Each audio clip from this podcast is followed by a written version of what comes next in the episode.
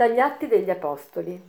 In quei giorni agli Apostoli e agli anziani, con tutta la Chiesa, parve bene di scegliere alcuni di loro e di inviarli ad Antiochia insieme a Paolo e Barnaba, Giuda, chiamata Barsabba, e Sila, uomini di grande autorità tra i fratelli.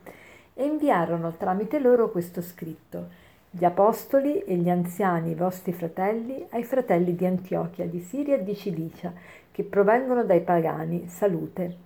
Abbiamo saputo che alcuni di noi, ai quali non avevamo dato nessun incarico, sono venuti a turbarvi con discorsi che hanno sconvolto i vostri animi.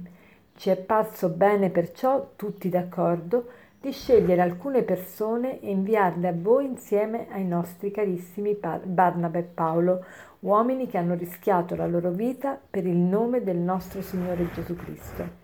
Abbiamo dunque mandato Giuda e Sila, che vi riferiranno anch'essi a voce queste stesse cose.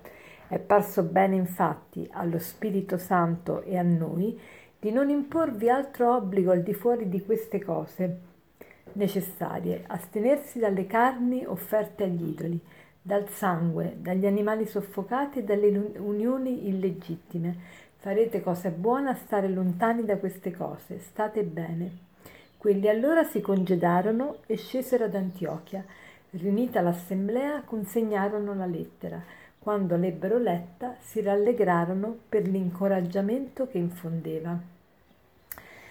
Siamo negli Atti degli Apostoli, siamo al primo concilio della Chiesa, il concilio di Gerusalemme, in cui si cerca di capire qual è la volontà di Dio circa il modo di trattare con i gentili, cioè con i pagani, cioè si cerca di discernere che cosa richiedere a loro per poter essere cristiani, se devono farsi circoncidere, se devono mangiare le carni offerte agli idoli, se possono, insomma tutto quello che si può e quello che non si può. Ma gli apostoli sono molto essenziali, non fanno tutta una lista di cose interminabili, ma si mettono a pregare lo Spirito Santo e concludono così dicendo appunto è parso bene allo Spirito Santo e a noi di non imporvi altro obbligo al di, cu- al di, fuori di queste cose necessarie.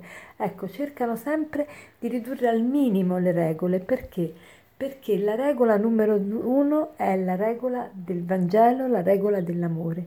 Quando uno si fa governare dall'amore, l'amore vero, l'amore vero che si fa carico dell'altro, che si prende responsabilità per il bene altrui, non solo quando è demandato proprio il, il compito come un genitore, ma anche un, in una comunità tra fratelli, tra sorelle in una, in una scuola, in un, cioè ci sono eh, motivi perché, per cui ciascuno di noi è responsabile anche di, del fratello che gli passa accanto.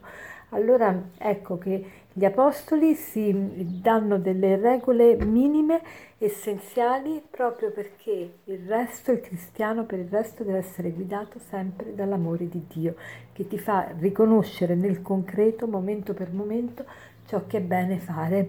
Però si richiedono poche cose necessarie proprio perché il cristiano è chiamato a convivere con le altre culture, con le altre popolazioni e quindi ecco che si deve cercare di barcamenare per non offendere il Signore, ma nello stesso tempo non offendere nemmeno gli uomini per la loro suscettibilità, perché dobbiamo cercare, ecco, l'unione, andare d'accordo con tutti. Più volte qui si dice, eh, ci è parso bene, tutti d'accordo, tutti d'accordo.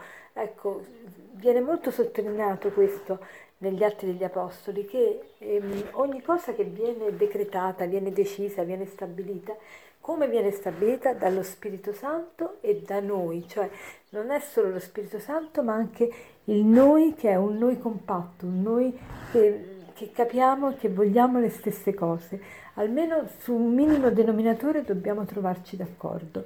E l'accordo gli apostoli lo fanno su questo. Allora richiedono per poter essere cristiani soltanto di astenersi dal, ehm, dalle carni offerte agli idoli, ecco l'idolatria. Tutto ciò che è connesso con l'idolatria ovviamente il cristiano lo deve bandire, anche quelle cose che magari non sono idolatriche di per sé, ma sono connesse con l'idolatria. Per esempio una carne offerta agli idoli Ad esempio, la carne offerta agli idoli, ovviamente gli idoli non esistono, di per sé la potrei mangiare perché non faccio peccato se la mangio. Tuttavia induco qualcuno a fare peccato perché potrebbe pensare che io creda veramente che quella carne è offerta agli idoli e quindi che io creda che l'idolo sia il vero Dio. E poi dicono, oltre a questo, astenersi dagli animali soffocati e dalle leoni illegittime. Quest'unione illegittima in realtà in greco è porneia e più che un'unione illegittima si intende tutto ciò che è mm, legato alla vita sessuale che sia al di fuori del matrimonio.